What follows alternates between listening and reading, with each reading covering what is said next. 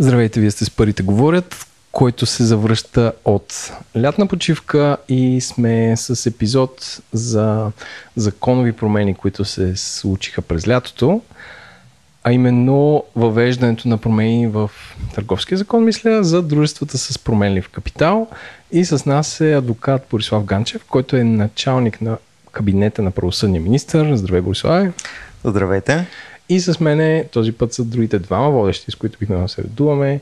Господин Иван Ненков. Здравейте, пълен екип днес. И Владимир Запетайка Каладан Петков. Приятно ми е. Много се радвам, че сте тук. А, напомняме ви, че този подкаст е част от групата на Говори Интернет и ако искате да подкрепите нас или да попаднете в нашото онлайн комьюнити, може да го направите като отворите говори-интернет.com и там натиснете бутона Станете патрон или от бележките на шоуто има линк към Patreon, който може да го направите. И също така да ви кажем, че този епизод има чисто нов спонсор. Това е българската компания Payhawk, които подкрепят а, този подкаст за известно време насам. А, може да ви е известно, че те са български еднорог или компания, която е достигнала пазарна оценка от над 1 милиард евро, ще го кажем, защото сме в Европа. А, но всъщност, ако не знаете какво правят те, те правят платформа за управление и контрол на бизнес разходите, която може да автоматизирате процесите и да ускорите обработката на фактури и касови бележки. Това може да звучи скучно, но никой един бизнес не иска да се занимава с това и е полезно, за да може да се движите напред и да не се занимавате с древни неща. А, за тези неща стоят интелигентните карти на Payhawk, защото имат вградени функции за контрол и следене, възможност за персонализирано настройване, лимити и още много опции. Повече за тях може да разберете в бележките на шоуто и тези също карти са разработени в партньорство с Visa. Така че благодарности на Payhawk, че подкрепят този епизод и ни позволяват да правим този подкаст. И сега ще помоля госта, преди да навлезем в ДПК или Дружеството с променлив капитал, да се представи, с какво се занимава и как се стигна до тази промяна на закона. Борислав се казвам, може да ми казвате Боби. А, през годините има някакво противоборство в мен как да се представям. Представяме като адвокат, но последно време се представям повече като преподавател в университета. Преподавам граждански процес в Софийския университет и вече, за съжаление или за хубаво не знам, доста години съм адвокат от 2010 а последните две години съм доста по-така активно ангажирани с, да кажем, политиката или Министерство на правосъдието. Миналата година бях заместник министър на Надежда Йорданова, а сега от средата на юни съм началник на кабинета на а, Славов и имах възможността да поработя по търговския закон по времето на Надежда Йорданова а, и да стане факт във втория ми престой в Министерството може би така за историята ще остане, че този законопроект а, стана факт от третия път, от третото му вкарване в Народното събрание. Първите два пъти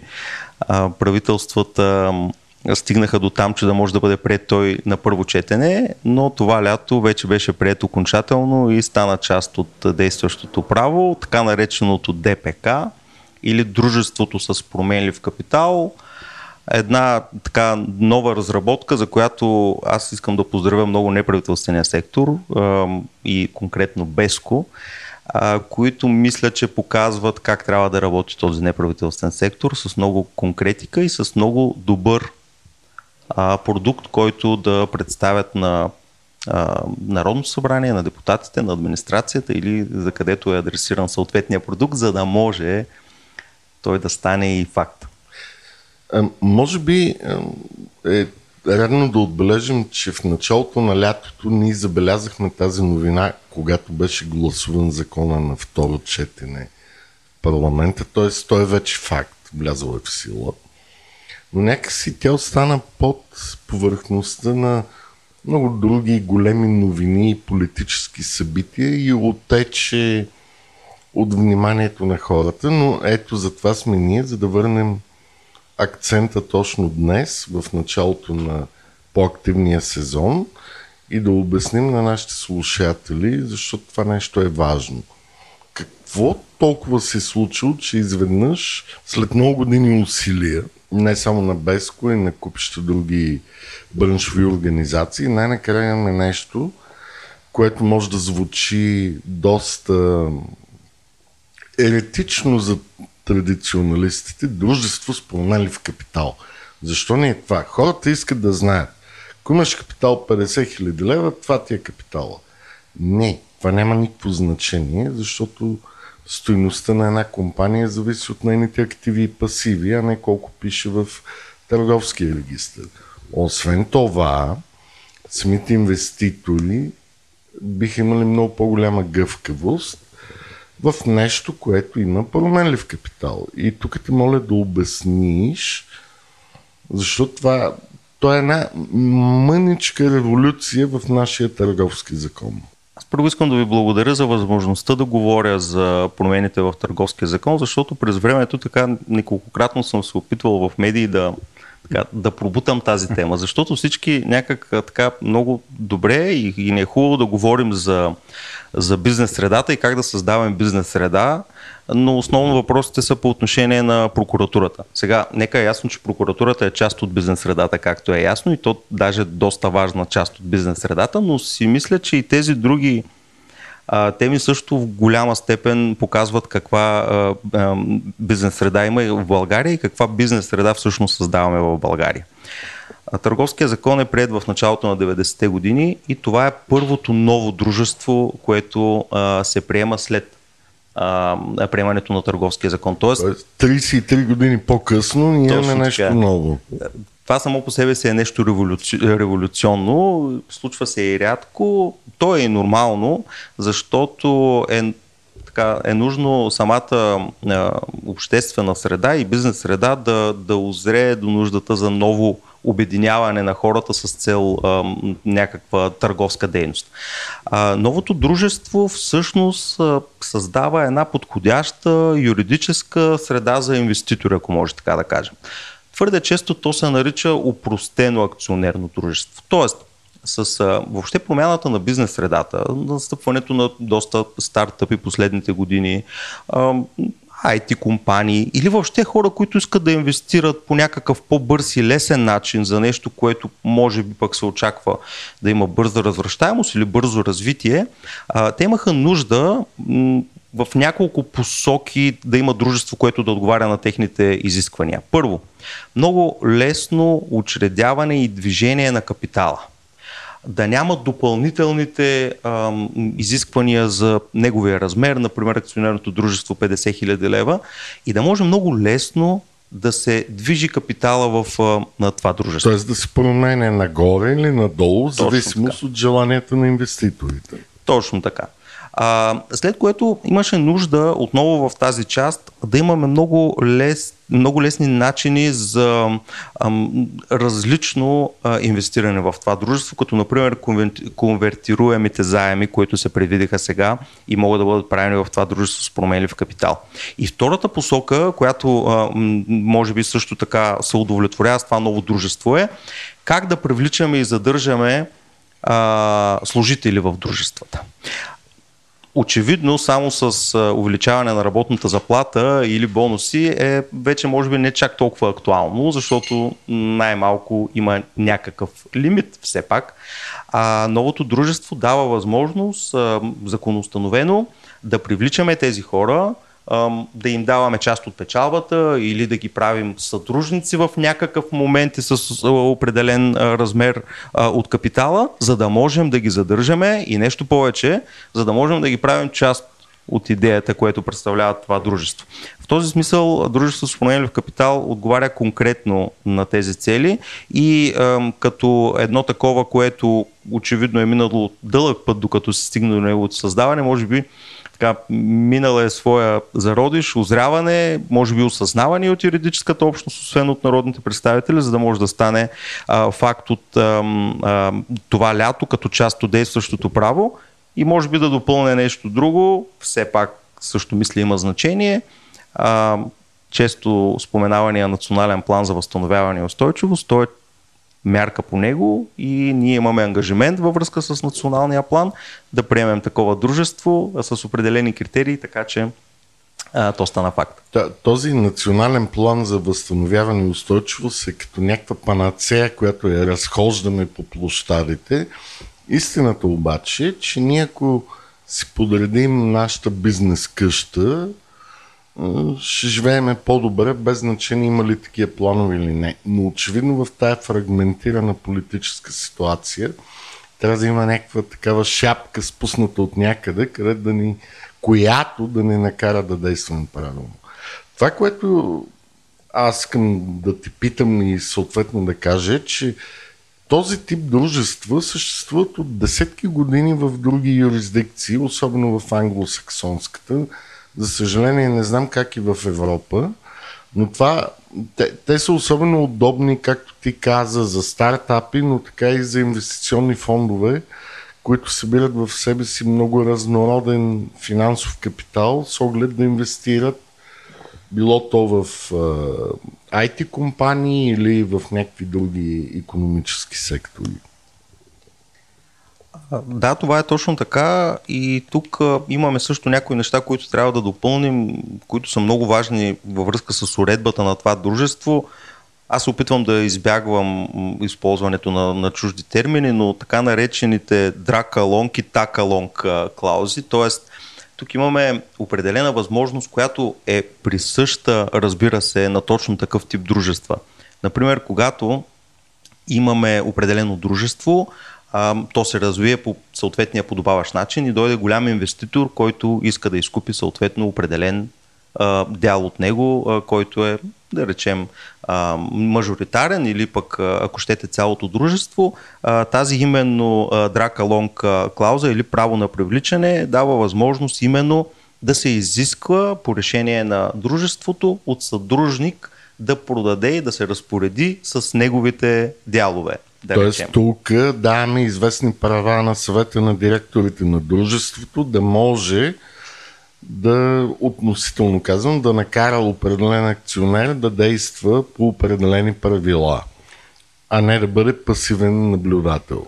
Абсолютно. На общото събрание, но, но, но, но това е идеята. А другата клауза, ам, така лонг, право на присъединяване, там пък е в обратна посока. Ако определен дял, подреден процент от съдружниците се разпореждат със своето участие в дружеството, да може друг съдружник да се присъедини към тях. Това означава, че ако тук сме 4 на души в тази стая, Владо решава да си продаде акциите от нашето дружество в този днешен подкаст и ни казваме, чакай, чакай, Владо, не може само ти. Ние също искаме, не всички ак... наши акции, ние ще дадем по 10% от нашите акции. Не ще ги дадем, ще задължим да ги предложиш на твоя купувач. Или пък ако аз дойда и ви изкупя вашия подкаст или искам да ви изкупя вашия подкаст, защото искам да говорим само за търговския закон, съответно да може пък да, пари имаш, нали? да може да накарате този от вас, който не иска по някаква причина да го продаде на тази толкова изгодна И, и, и тук идва, според мен, нали, поправи ме ако греша, функцията на това ново дружество, че не е необходимо всички сделки да стават между акционерите, а може самото дружество да изкупува или продава, съответно да се промени размера на капитала съобразно акционерите. Да, така наречените до сега съществуваше само при акционерното дружество собствени акции, както ги наричаме там. Сега е възможно да има част от капитала да е така собствен на дружеството. Тоест, самото дружество да притежава част от капитала си, за да може да се разпорежда по някакъв начин с него. Например, на тези работници, е, които се справят Служители много добре. им казваме в нашите Служители, фирми. да, извинявам се. И а, а, всъщност а, за това му казваме упростено АД. Всъщност, а, а, дружеството с променлив капитал е някаква компилация а, между, м, как да кажа така, по, възможностите или фриволността на акционерното дружество като опции за а, по-бързо разпореждане, а, повече раздробяване на капитала и в същото време до някъде преимуществата пък на ООД, което е, знаем, много често използвано в българската действителност. Затова е компилация между двете, но а, не е просто а, откраднато от едното и от другото дружество. То отива и по-напред а, за немалко от нещата, а, като например за първи път уреждаме възможност за електронно, за онлайн провеждане на общо събрание на съдружниците, което а до, до сега АД-тата как са го правили? А, общото събрание ли? Да. Присъствено принципно на адреса на управление или на някакво трето място, да, което е покана в държавен вестник или нещо такова? Търговския регистр. Търговски. А, може ли да се каже, че новия вид дружества събират най-доброто от АД-тата и ООД-тата? Да, но най-доброто с оглед целта, която се поставя. Защото не може да кажем, че другата част от ОД и от АД не са добри. Ако е така, то може би трябва да ги променим в тази част. По-скоро по отношение това е може би едно от нещата, които за мен лично са ценни, че това дружество е продукт на нуждата на бизнеса. Тоест, с оглед тези конкретни нужди, които споменахме вече, те вземат положителни неща от двете дружества, доразвиват, за да могат да дадат един нов продукт, който е до някъде познат и до някъде всъщност е една чисто нова редба за нашия, за нашия ред. Владо? За какъв тип компании и бизнеси това ново дружество би било подходящо и според теб те ще се възползват от него? Със сигурност за стартъпите, със сигурност въобще за така технологичните, високотехнологичните IT компаниите, защото аз в, така, в битието си на, на, на адвокат през времето сме се опитвали да се справяме с тези нужди с оглед действащата рамка и сме опитвали да правим някакви варианти, в които... Да, те винаги са заобиколни, трудни, изискват за да гъвкавост и така нататък. Или не толкова сигурни. Точно така. Защото така, имам клиенти, които на, на две години прехвърлят определен процент, да речем, на свои служители и в, а, все по-тежко става, защото екипа се увеличава, трябва да съберем 20 човека, да речем, за да могат да, да вземат решение на общо събрание, след което да заведем 10 човека при нотариус, да прехвърлят. Това е времеемко, трудоемко а, и естествено струва повече средства, отколкото би било с това дружество. А, аз това ще я те питам. Популярните на Запад бонус схеми, примерно ти работиш 4 години в uh, Apple или Google и после можеш да си купиш акции на преференциални цени с уступка. А, предполагам тук с опции за придобиване на процент от компанията, в които работиш, се звучи ми като да се правят с някакви много сложни договори. Така, така ли е било до сега? На практика да, защото трябва да имаме специфични договори, самия дружествен договор трябва да има определени изисквания, а, докато сега вече се получава една законова уредба на, на тази възможност и по отношение на работниците бихме могли да се оговори прехвърляне на дялове от дружеството или даване на част от печалбата като една такава альтернатива. А, така че това със сигурност улеснява доста повече м- тези отношения. Ако мога да дам някакъв пример, и пак ако го простиме до нашия днешен подкаст, ние сме 4 съдружници с по 25% капитал, но намираме върховен менеджер. Искаме да го назначим, да управлява нашия подкаст, така че да може нашите слушатели – следващите 30-40 минути да чуят по-добри неща.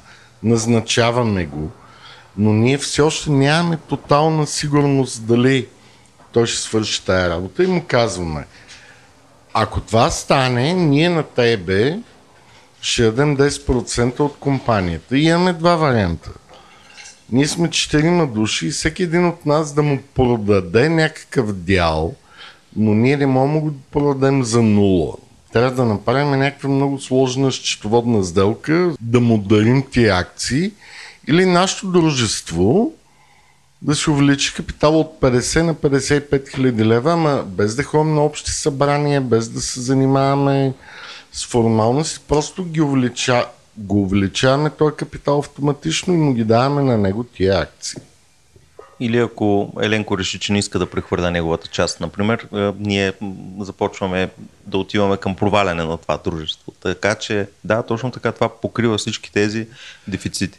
Но както до сега беше преди тази промена на търговския закон, тя казва, че дружеството има 50 000 лева капитал. Нашето, тук от 4 ние не можем да направим 55 000 лева, трябва да направим събрание на съдружниците, да го решим, да решим, че ги продаваме точно на този човек, т.е. изисква се една доста тронава процедура. А иначе не мога да решим опционално, без да има нужда от цялата тая процедура и то човек, ако е свестен, той ги получава тези акции, ако не е свестен, не ги получава.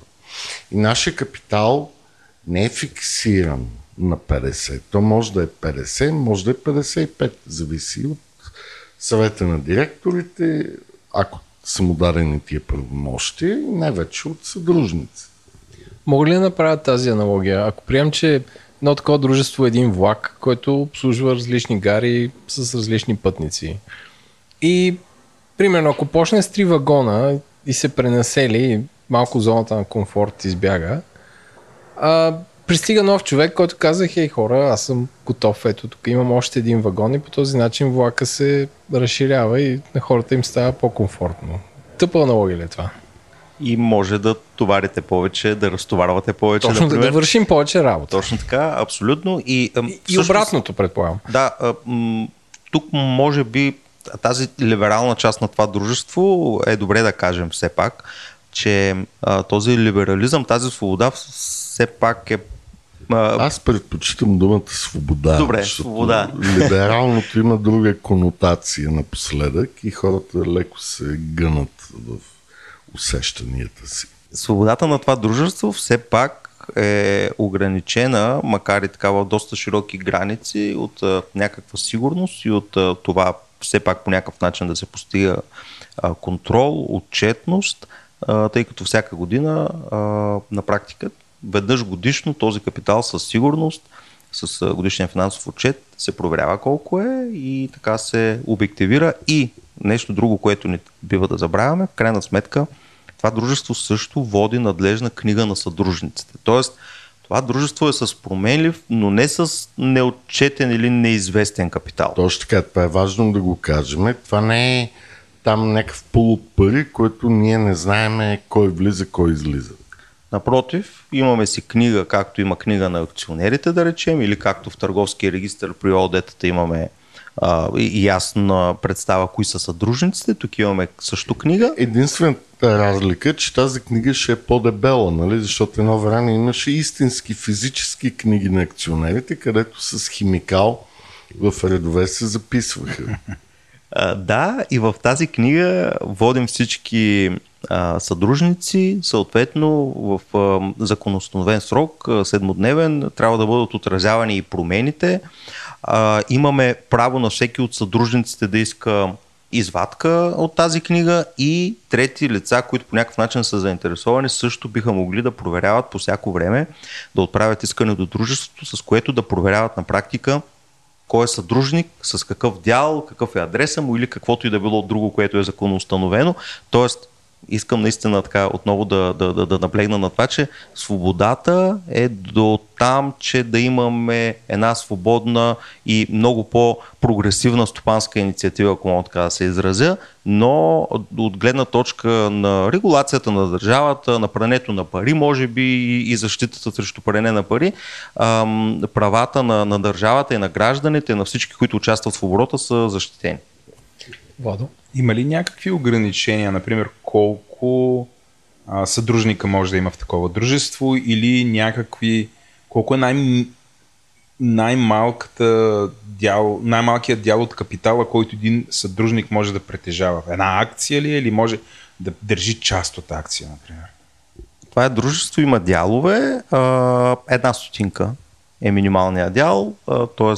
при ООД-то е един лев, тук е една значи, стотинка. Заедно с тебе, Владо, може да си позволим половин стотинка от мен, половин стотинка от теб. Ще ги разхвърляме в новото. Вие може да правите фирма, която да държи една стотинка. Точно така. Ние се съюзим с Владо в фирма с променлив капитал. Ще внесем по половин стотинка и ще инвестираме една стотинка в друго дружество с променлив капитал и после може да си извадим една трета от стотинката от това дружество.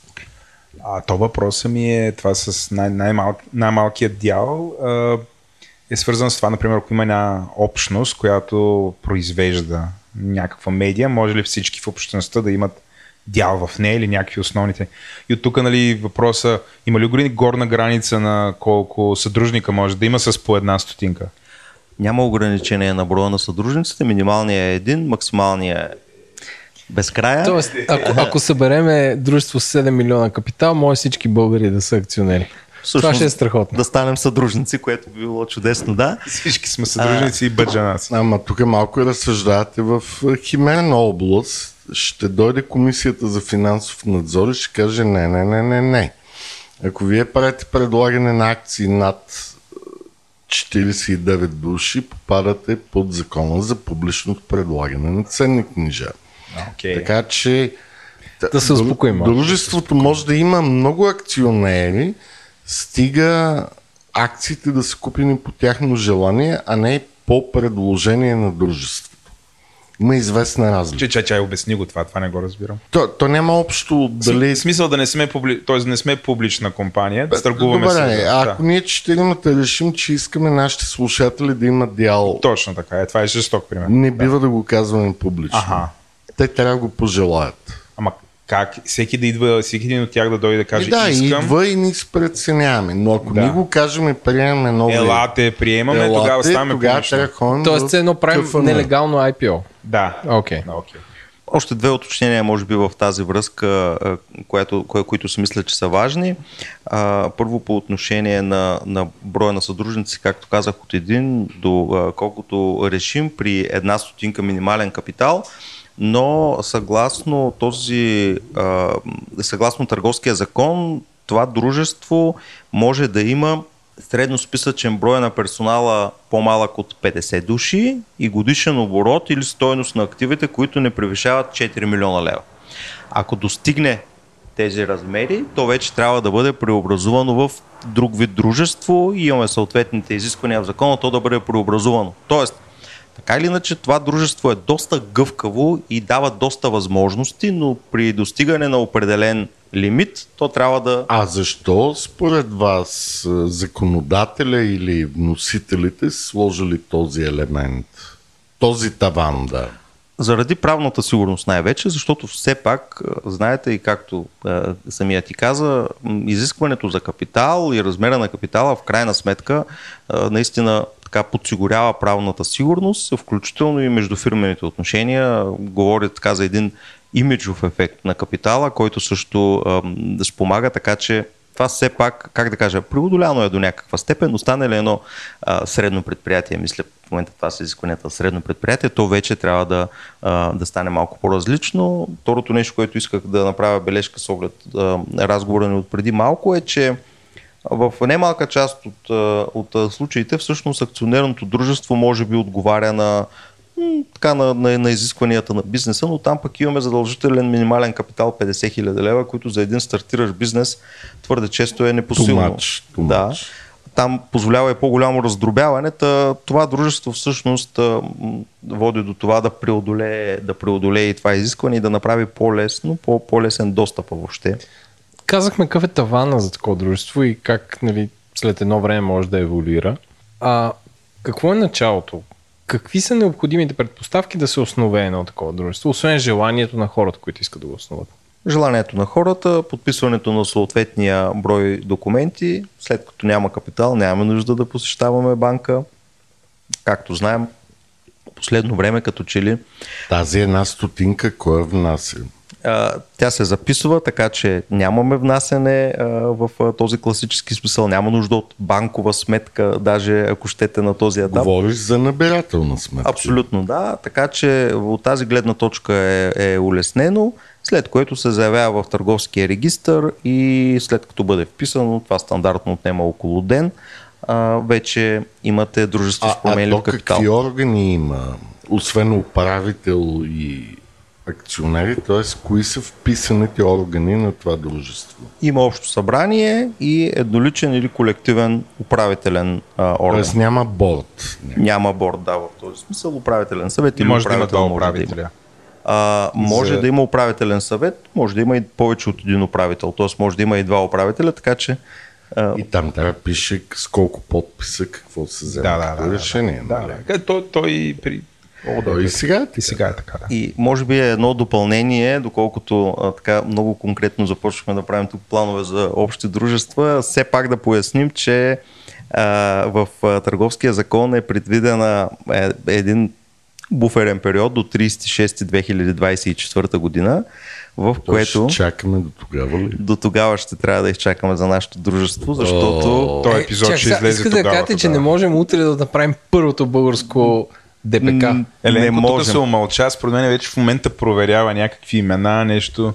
Гледа си календара за 2024 и аз съм заед тогава. Кога, кога каза? На 1.7.2024 можете да заявите първото Ай- Айде да си година. запалим електронните подписи и на. Е, и ама на- тогава е на време 30 за яхти и почивки, какви дружества да... Е, не, тогава на Джулая ще направим. А на Джулая, да. Защо е нужно това всъщност? Ами защото а, все пак като едно дружество, което трябва да бъде вписано в търговския регистр, е необходимо чисто техническо време за надграждане на търговския регистр. Та за това и сме майко. предвидели този срок. Тоест, е, колегата Божидар не може ли да ускори този Ами, процес? така и така ли, че пипа кодовете. Да. Ги пипа по-бързо. Само за кодовете на търговския регистр не съм чувал, но може би и тях има, не знам. Всички той човек е казва, че има всичко. Всички кодове. Мисля, че от разговорите до сега стана ясно, но все пак да насоча темата. Правно и технически не е възможно една съществуваща фирма да се прехвърли в този формат. Трябва да е ново, ново дружество. Не, не, всяко едно дружество, което съществува в момента, би могло да бъде реорганизирано или както се казва на Окей. юридически язик, може да бъде преобразувано в такова. Владо? Кога според теб е най-правилно а, дружества, които са с плаващ капитал, да се преформатират в ООД, АД?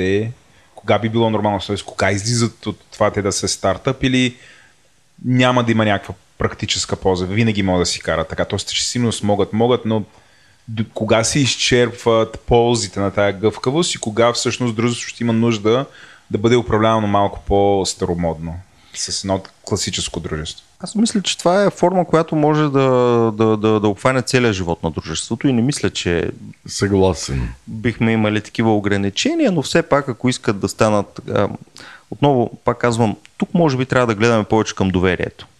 Ако смятаме, че едно дружество вече е станало достатъчно голямо и то би могло да използва така по-тежките изисквания на акционерното дружество и това по някакъв начин ще го прави да изглежда по, а, по, с по-голямо доверие към него от а, неговите партньори, може би тогава може да направи а, това нещо, но иначе си мисля, че може спокойно така да а, осъществи твоето цяло съществуване. Добре, дали те разбирам правилно. А понеже този вид дружества по някакъв начин ще бъдат използвани основно от стартиращи компании, един вид по, да, начинаещи компании, по-рискови. А една компания, когато вече е по-стабилна, би искала да смени формата на управление, за да изглежда наистина и по това да отрази тая стабилност. Само заради това. Мисля си, че това ще бъдат обективностите. Благодаря. Обясни повече за така наречения Option Pool или опциите за ключови служители в тези нови дружества. Как се правят? Може ли да има 80% за ключови служители? По-малко ли трябва да са? Как, какво закона предвижда за тази опция? Тези възможности за служителите са именно за да можем да задържим и развием определен служител, за да можем да го изкараме от така, спиралата на това просто да получава своето възнаграждение, да може да бъде ангажиран и за да може така да се грижи доста повече за развитието на дружеството. Има възможност да му бъдат дадени част от дружествените дялове, които се прехвърлят от собствения капитал на дружеството, както мисля споменахме. Имаме ограничение 15% да бъде за такива служители, като имаме възможност също така да му дадем и част от печалбата. А това, че акционерите им не са публични, но са достъпни в специален регистр, не плаши ли някакви хора, че може да се укриват реални собственици на такива дружества и като цяло някой изразил ли е такъв страх? Доколкото все пак имаме отчетност и регистриране на съдружниците, мисля си, че не би трябвало да има такава опасност, но все пак, тъй като това беше един открит, отворен законодателен процес и е съгласуван по съответния начин този, този закон, включително и с компетентните институции, мисля, че, че това е така преодоляно преценен риск и, и, и мисля, че няма опасност от нещо такова. Защо може да има юридическо лице, което да е част от това дружество? Това какъв проблем решава? Юридически лица могат да бъдат както съдружници, така и управители на, на, на това дружество и това дава по-голяма свобода от гледна точка на евентуални възможни ограничения, които могат да имат физическите лица, когато е, се касае по отношение на юридическо лице, неговите членове в последствие биха могли да продължат да участват свободно в търговския оборот. Тоест в този смисъл възможността юридически лица да са управителни органи на това дружество дава по-голяма свобода на стопанската инициатива и на, на търговската инициатива на, на физическите лица, които са в тях. Тоест може да има юридическо лице, което е управител, а може ли да има юридическо лице, което просто да е акционер, в смисъл да, да има дял от него? Да, съдружници могат да бъдат както физически, така и юридически лица. Няма, нямаме ограничения в тази посока, така както и в АД и при ООД. Тоест, нашия фикшнал подкаст, който всички държим по 25%, утре ако потропа на вратата Spotify и каже искам да купя 40% от вашия подкаст, всеки от нас може да си продаде 10% на Spotify, т.е. стане част от парите говорят а, ДПК. Абсолютно. Добре, следващия въпрос от моя списък, който е свързан с друга част от промените и това е за личния фалит. Доколко е свързан с този вид дружества и можеш ли да дефинираш личен фалит за широката публика? Личният фалит е един друг законопроект, който в момента е така, в Народното събрание е прият на първо четене и предстои да бъде прият на второ четене. Официалното му наименование е Закон за несъстоятелност на физическите лица, нещо, което се говори доста, доста отдавна и неговата цел е да върне за стопанския живот и за въобще гражданския живот даже определени лица, които през времето са стигнали така да бъдат раз, наричат ги различно. Вече Аз длъжник. имам един основен въпрос, който ме интересува. Бидейки бизнесмен, ако ми случи нещо и обявя личен фалит, това ще спре ли исковете на моите кредитори към моето семейство? Всъщност да, да, да, да, да кажем малко повече за неговата цел. В юридическите лица това спира, нали? Тоест до юридическото лице и аз като акционер нямам лоебилити. Но ако аз съм вземал заеми като физическо лице и обявя личен фалит, мога ли да сложа граница? Личният фалит, неговата основна цел не е да по един лесен начин да даде възможност на лица, които са задлъжняли, очевидно, прекомерно на, на, на, на това, което могат да покриват като задължения, те лесно и бързо да бъдат възстановявани за стопанския живот. Не, тук идеята е а, да се даде втори шанс и нова възможност при определени условия на определени добросъвестни длъжници да се върнат а, за стопанския живот ще спре всички дела, конкретно на въпроса ти, а по отношение на твоето имущество и по отношение на делата, които ти Аз имаш... говоря за деца, съпруги, съпрузи и така нататък. Отново отговорността ще е лична и ще е до там, докъдето се разпростира а, твоето имущество и твоето задължение. Ма сега няма ли елемент да се прехвърлят на наследниците? Ако се стигне до наследяване със сигурност... А... Тоест преди наследяването трябва да обявя фалит.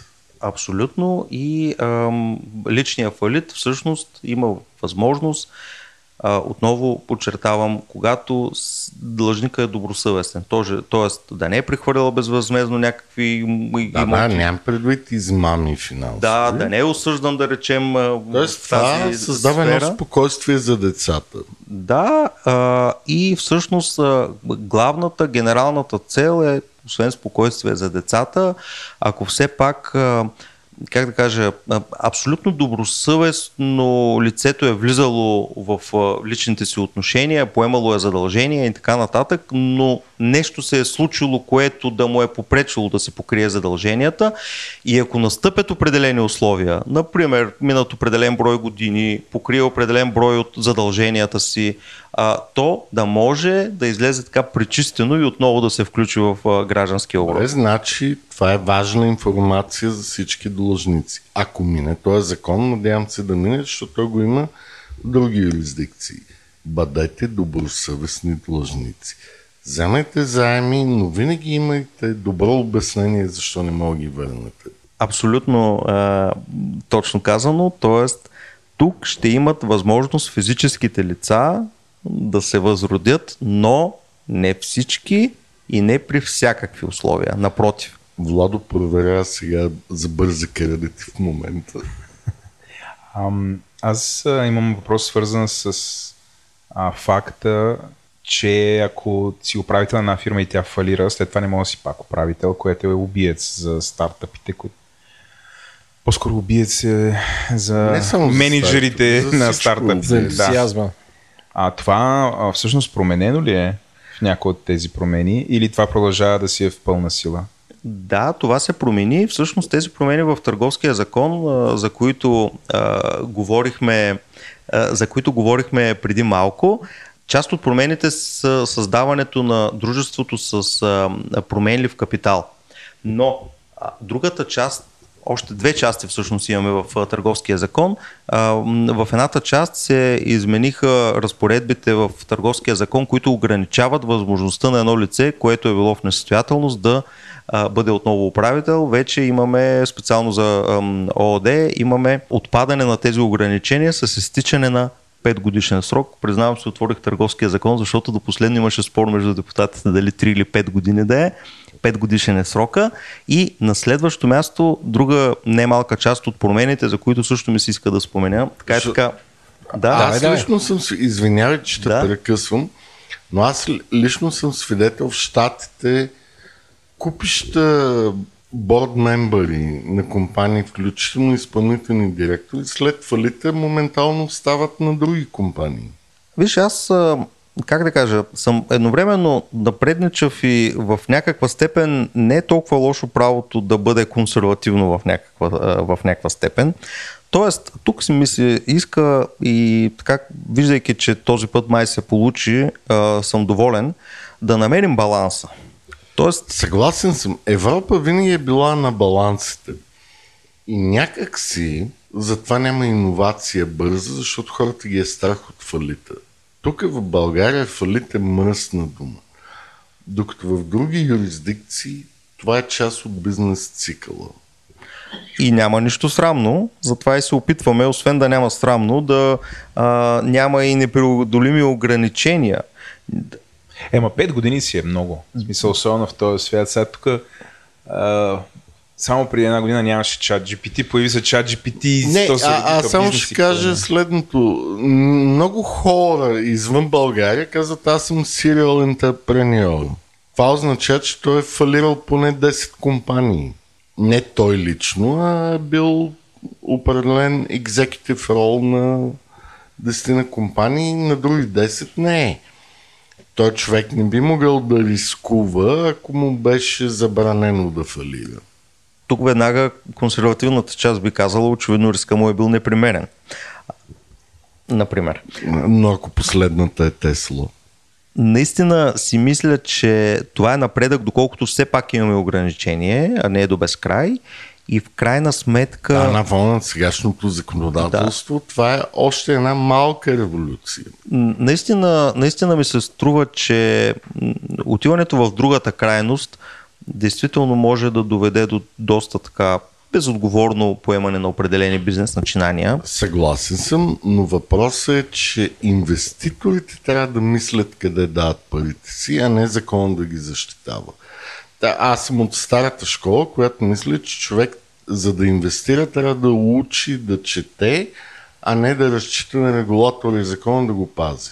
Няма висок доход с пенсионерски пари. Не става.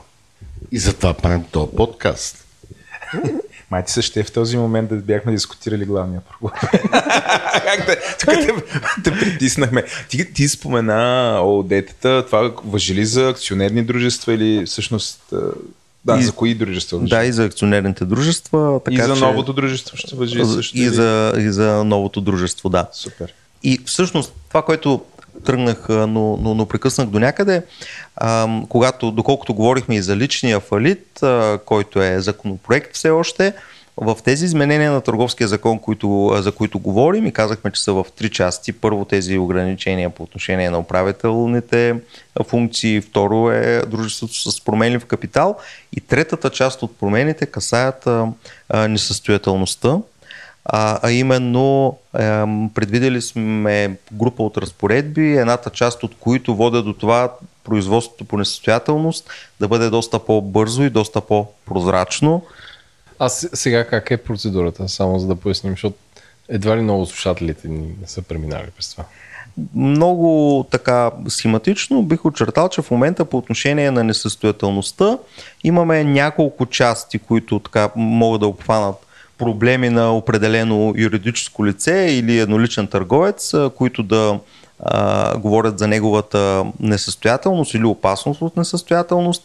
А, имаме когато имаме едно, е, един търговец, който започва да изпитва някакви е, затруднения, в търговския закон подобрихме рамката на така нареченото производство по стабилизация. Тоест, когато едно, един търговец започне да изпитва своите затруднения, преди да е станал неплатежоспособен, т.е. преди да е стигнал до там да не може да покрие своите задължения, да направим така с помощта на, на съда, на съответните синдици или лица, които помагат на това дружество да се върне отново в правия път, за да можем да направим така, че това дружество да се съживи.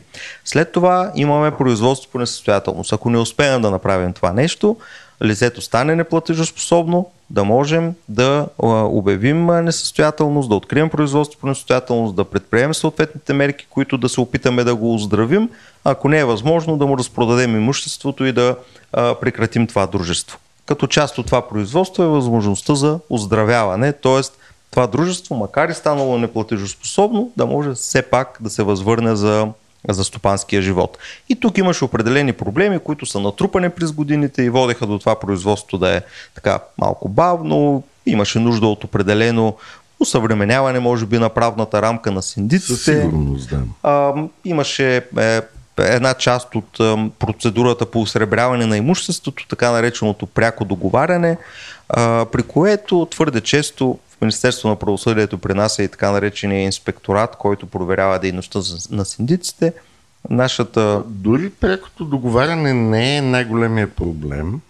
Понякога синдици се залепят обява на адреса, на който им е офиса.